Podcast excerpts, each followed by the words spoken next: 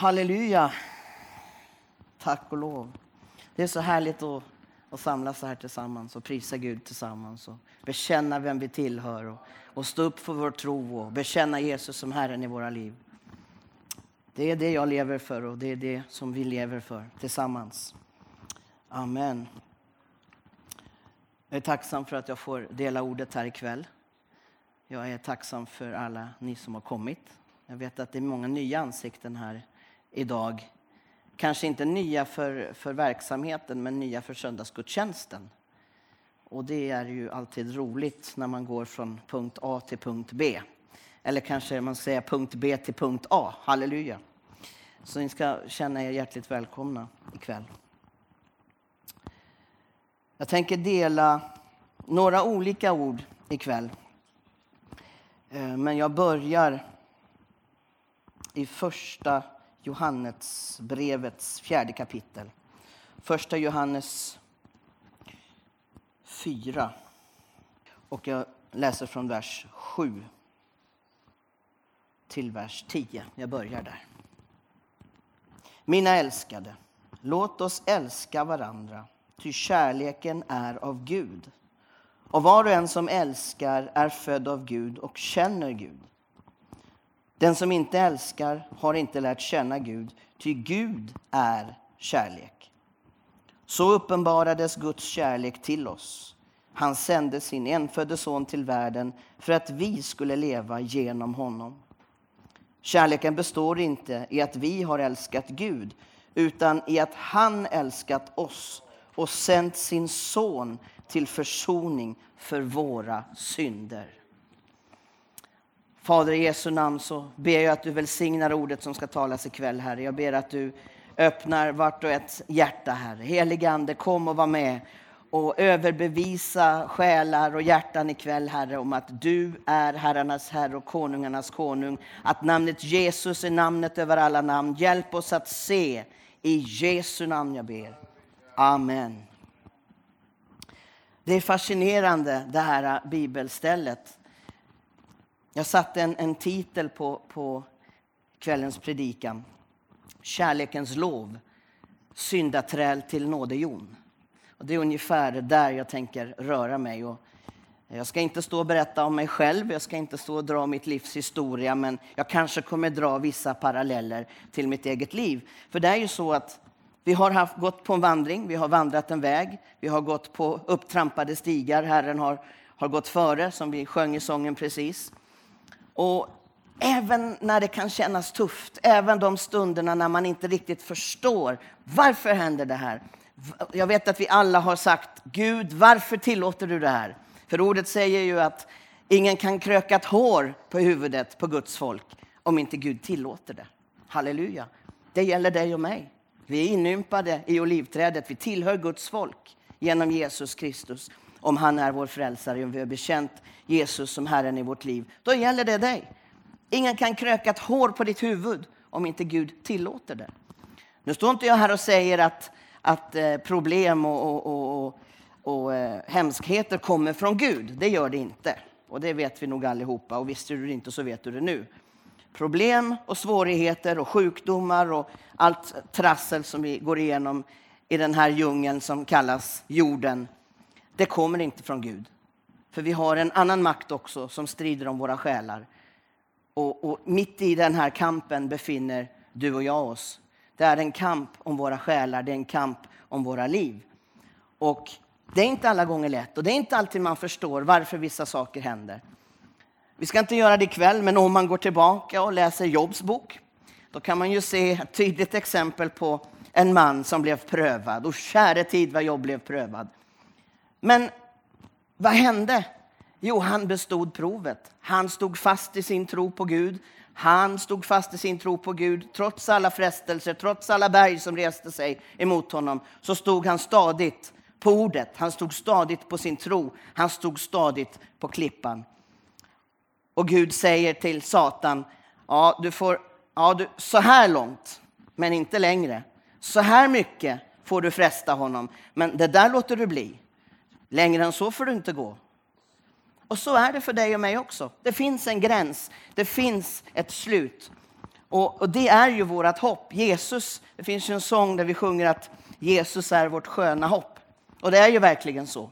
Jesus är vårt sköna hopp. Och han är inte bara ett hopp som vi hoppas på, utan det är en levande tro. Han är en verklighet. Han, han verkar i våra liv varje dag, varje sekund. Inte bara ibland när vi har gjort rätt och varit duktiga. Han är inte bara där när jag ligger på knä och gråter i förtvivlan inför Guds tron. Ni vet de där stunderna när det är så tufft så man vet inte om man ska vända sig åt höger eller åt vänster. Och så faller man på knä, i mitt fall vid sängkanten. Och så ropar jag käre Gud, säger jag. Och så rinner tårarna. Jag orkar, oftast hinner jag inte säga mer än så. Och sen så är bönen en invärtes bön. För att jag är så trasig så att jag... Alltså, ni vet när man får ett brustet hjärta, man, man blir förkrossad inför Herren. Och vi behöver komma dit ibland när vi bara blir en spillra på golvet inför Guds tron. Och när vi ser att av nåd är vi frälsta, inte utav oss själva. Guds nåd är det. Guds nåd är det. Guds nåd är det att det inte är ute med oss, står det på ett annat ställe. Guds nåd är det, alltihopa. Och det är också en nåd att få komma till den punkten att vi får falla ner framför Herren Sebaots fötter och ropa till honom i tro. Gud, varför tillåter du det här i mitt liv? Hör min bön, Herre. Grip in i min situation. Då ler vår pappa upp i himlen och så tänker han, lilla Tobias, det är klart jag ska gripa in. Då visar vi vår tro.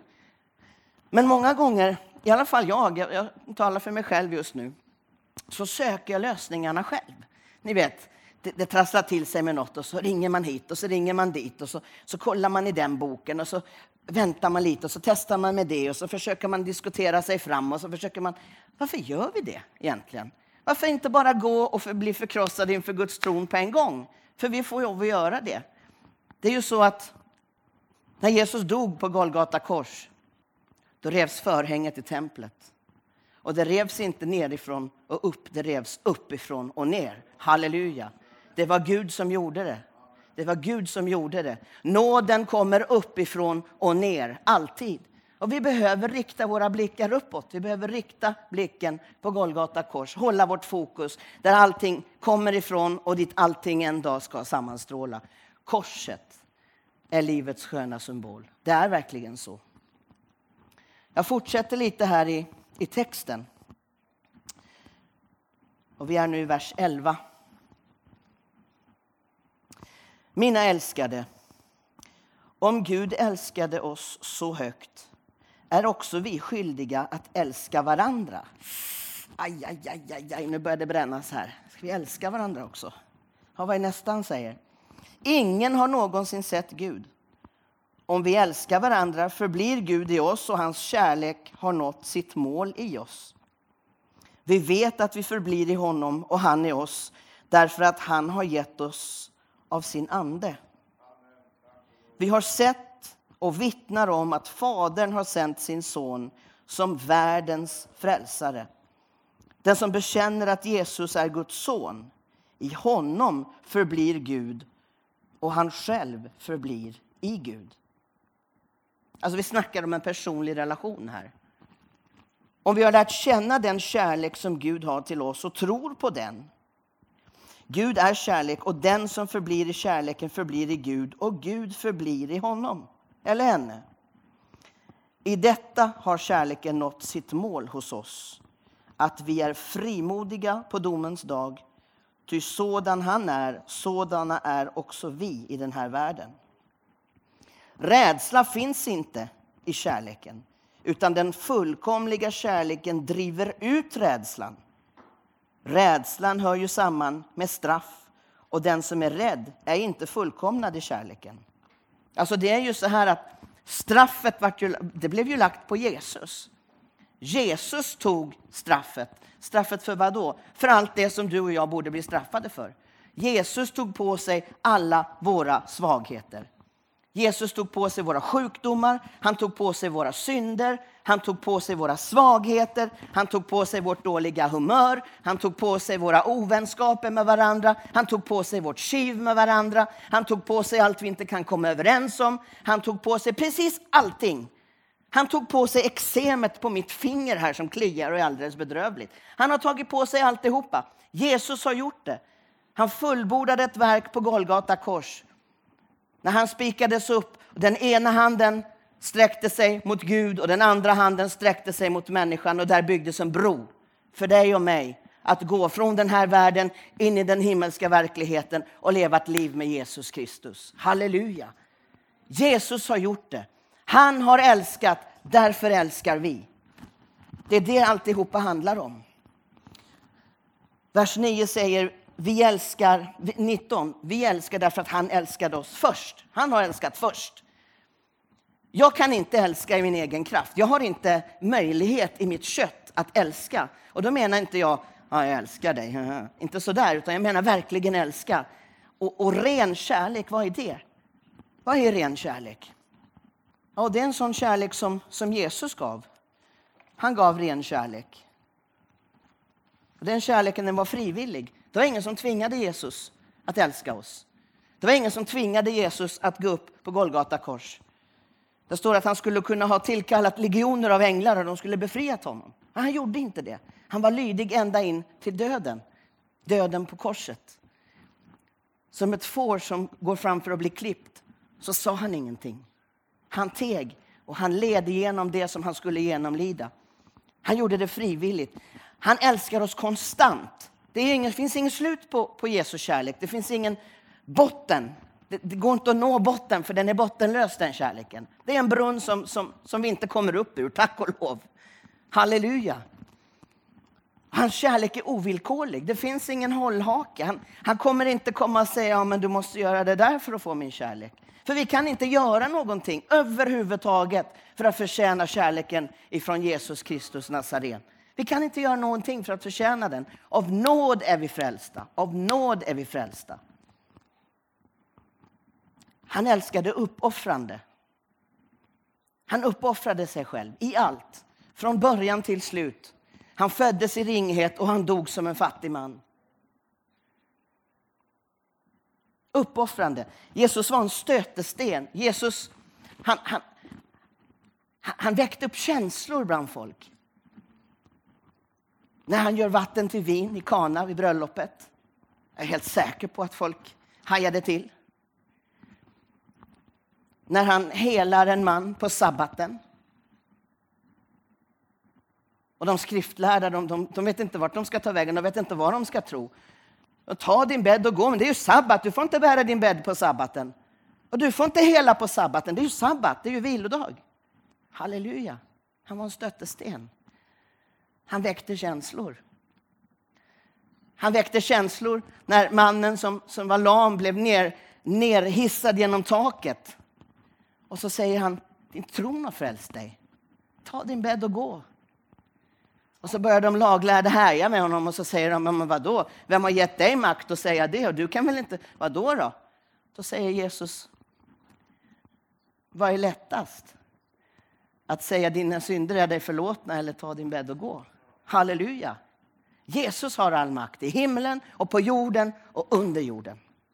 Halleluja! Han väckte anstöt vid Sykars brunn där en kvinna satt. Hon skulle gå och hämta vatten. Och så kommer Jesus trött av vandringen och så ber han om lite vatten att dricka och så säger hon Ja, men du har ju inte ens ett kärl att dricka med. Hur, hur, hur ska du dricka? Och då säger Jesus, om du visste vem det var som sa till dig, ge mig att dricka, så skulle du be mig och jag skulle ge dig levande vatten. Av det vattnet som du har här i Jakobs brunn, sa Jesus, av det vattnet så blir man törstig igen. Men om du dricker av det vattnet som min fader ger i himlen, det levande vattnet som du kan få genom mig, då blir du aldrig törstig igen. Det är ett vatten som håller, det är ett vatten som består. Det är ett vatten som ger kraft, ett liv. Halleluja! Han väckte anstöt när han blev piskad och slagen för våra förbrytelser. Det står att, att han var oigenkännlig. Han var, det var så väldigt så man, man kunde inte titta på honom. Ibland så har vi sett de här gamla 80-tals eller 70-talsfilmerna om Jesus där det är två röda streck så på kroppen. Han var förstörd, fullständigt förstörd för dig och mig. Han gjorde det i lydnad. Han var en stötesten. Han väckte anstöt. Han kanske till och med väckte avsky. Det verkar ju inte bättre. Men halleluja, vi får tillhöra honom. Han som gjorde allt det där för dig och mig. I hans sår är vi helade. Han väckte anstöt på korset. Och inte nog med det, han väckte anstöt när han uppstod ifrån de döda, därför graven kunde inte hålla honom, döden kunde inte hålla honom, stenen rullades undan och Jesus uppstod i triumf. Halleluja! Varför det? Jo, han gjorde det för dig och för mig. Vilken frälsare vi har. Halleluja! Han älskade uppoffrande in i det sista. Och han älskade till döden. Det är ren kärlek. Och då kanske du tänker, men vadå Tobias, du säger att jag ska älska en människa på det sättet. Ja, det gör jag faktiskt. Men vi kan inte göra det oss själv. Vi kan bara göra det genom honom. Vi kan älska för att han har älskat oss först. Han är vår förebild. Han är den som ger oss kraft. Det var han som gav oss den heliga Ande. Han sa till sina lärjungar, stanna i Jerusalem tills ni har fått den utlovade heliga Anden. Varför det? Jo, för att få kraft att gå ut och bli mina vittnen. Utan den heliga Ande kan vi inte vara Jesu vittnen. Varför det? Jo, för i mig själv så kan, så kan inte jag säga mycket som, som låter vettigt överhuvudtaget. Men när den heliga Ande kommer, då ska ni få kraft att gå ut i hela världen, till jordens yttersta gräns, säger Jesus, och predika evangelium om mig. Vilken nåd vi har fått, hörni. Halleluja. Jag vet inte hur ni känner, men det, det, det liksom sjunger halleluja i mitt hjärta när jag predikar ut det här, för det är så sant. Om vi går vidare till första Johannes 5, så står det från vers 4. Ty allt som är fött av Gud besegrar världen. Lyssna på det här. Ty allt som är fött av Gud besegrar världen. Och detta är den seger som han besegrat världen. Vår tro. Detta är den seger som har besegrat världen. Vår tro. Vet, ibland får man så krångliga frågor. Hur funkar det här och hur funkar det där? Och, ja, men det står så där och där står det så. Och hur förklarar du det? Ni vet, det kommer såna här viktigpettrar som ska försöka sätta en på pottan. Då brukar jag svara ja, för att jag tror. Av tro kan jag förklara det. Jag kan inte förklara allting i mig själv, men i tro så köper jag Guds ord rakt av. Därför jag tror på att det är inspirerat av den helige Ande, det kommer från himlen och det är sant varenda bokstav. Av tro. Vem kan besegra världen utom den som tror att Jesus är Guds son? Det är han som kom genom vatten och blod. Jesus Kristus. Inte bara genom vattnet, utan genom vattnet och blodet. Och det är Anden som vittnar, eftersom Anden är sanningen. Ty det är tre som vittnar, Anden, vattnet och blodet. Och de tre säger ett och detsamma. Vad säger de? Jesus är Herre.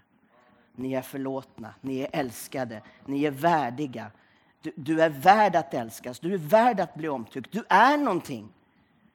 Du är någonting. Du har ett värde, din själ är ovärderlig.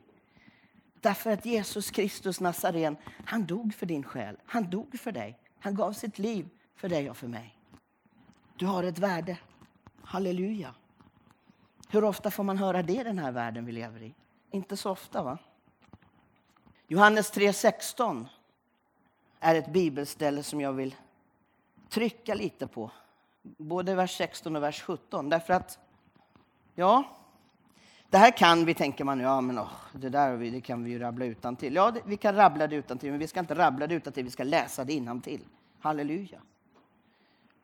Och det står så här, för så älskade Gud världen att han utgav sin enfödde son, sin enfödde son, för att den som tror på honom inte ska gå förlorad utan ha evigt liv. Inte sände Gud sin son till världen för att döma världen utan för att världen skulle bli frälst genom honom. Frälst genom honom. Det finns frälsning att hämta här ikväll. Jag tror att det finns någon här ikväll som inte har tagit emot Jesus i sitt liv. Jag tror det sitter någon här ikväll som kanske visserligen tror på Jesus eller är nyfiken på Jesus, men du kanske inte har tagit det där radikala steget där du gick fram och faktiskt fick förbön och fick hjälp att komma till Jesus. att be den här bönen, frälsningsbönen som är så viktig. Där du med din mun bekänner att Jesus är Herren. Det är viktigt. Jag vill ge tillfälle till dig ikväll. Jag vill att ni är frimodiga ikväll. Du som sitter här och känner i ditt hjärta att han talar till mig, det här är till mig. Jag ska ta det här steget idag. Jag ska ta emot Jesus i mitt liv. Jag vill bli frälst. Du behöver inte leva ett liv i, i suckan och nöd. Du behöver inte leva ett liv i, i, pessimism och negativitet. Du behöver inte leva ett liv som går ut på att snacka om andra människor och tycka om andra människor och tänka om andra människor och, och säga att den är si och den är så och usch och den där sa det och, det och ni vet hur det kan vara. Du behöver inte vara där. Du kan kliva ur den rollen. Kliv ur den rollen här och nu idag. Det finns en gammal sång som säger segla ej längre bland dolda skär, kasta ditt ankare här. Det är här du ska kasta ankare och säga ja Jesus. Jag vill ta emot det som du har gjort för mig på Golgata kors. Jag vill, jag vill bekänna det i mitt liv. Jag vill bli ett med det som du har gjort för mig. Och jag vill med min mun bekänna ikväll att du är Herren i mitt liv. På ett sätt så, så är frälsningen väldigt dyr. På ett sätt så, så kostar det allt att ta emot Jesus. Därför det kostar egot, det kostar jaget, det kostar det här köttet som inte vi riktigt vill. Men vet du vad? Lönen är en evighet. En evighet med Gud och den evigheten kan börja här idag. Du behöver inte gå en enda dag längre utan att veta att Jesus är Herren i ditt liv. Ställ dig på klippan. Ställ dig med båda fötterna på klippan och säg halleluja, Jesus är min Herre. Idag har du möjlighet att göra det. Och jag gör en inbjudan nu. Du som är här och inte vet helt säkert att du är frälst. Gå inte härifrån i ovisshet. Ta emot den här möjligheten. Ta emot Jesus. Det går bra att komma fram här till första bänk. Det kommer komma folk och lägga händerna på dig och be tillsammans med dig så du får ta emot Jesus i ditt liv. Det kostar inga pengar. Vi kommer inte skicka en massa brev hem till dig och jaga dig på något sätt. Utan det här är ett beslut mellan dig och vår högste skapare. Det här är ett beslut mellan dig och Gud. Börja om från början, börja om ett nytt liv. Det går faktiskt. Ibland säger man, åh om jag kunde skruva tillbaka tiden, åh om jag kunde få det där ogjort. Det kan du! Du kan göra det här och nu ikväll. Därför att ordet säger att när vi tar emot Jesus i våra liv, och går, och går dopets väg så småningom, då blir vi en ny skapelse. Vi blir iklädda Jesus Kristus och han skapar någonting nytt. Halleluja! Låt oss ta vara på den möjligheten. Och du kanske är här ikväll också som känner att du har kommit långt ifrån Gud, som, som syster Britta sa. Du kanske känner att, att du är inte där längre som du var en gång i tiden. När det var du och Gud, när ni gick hand i hand och stod axel mot axel. Men idag så kan du återupprätta den relationen.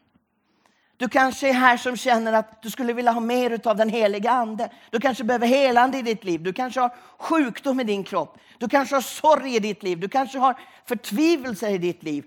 Gå inte härifrån med dem. Lämna dem här.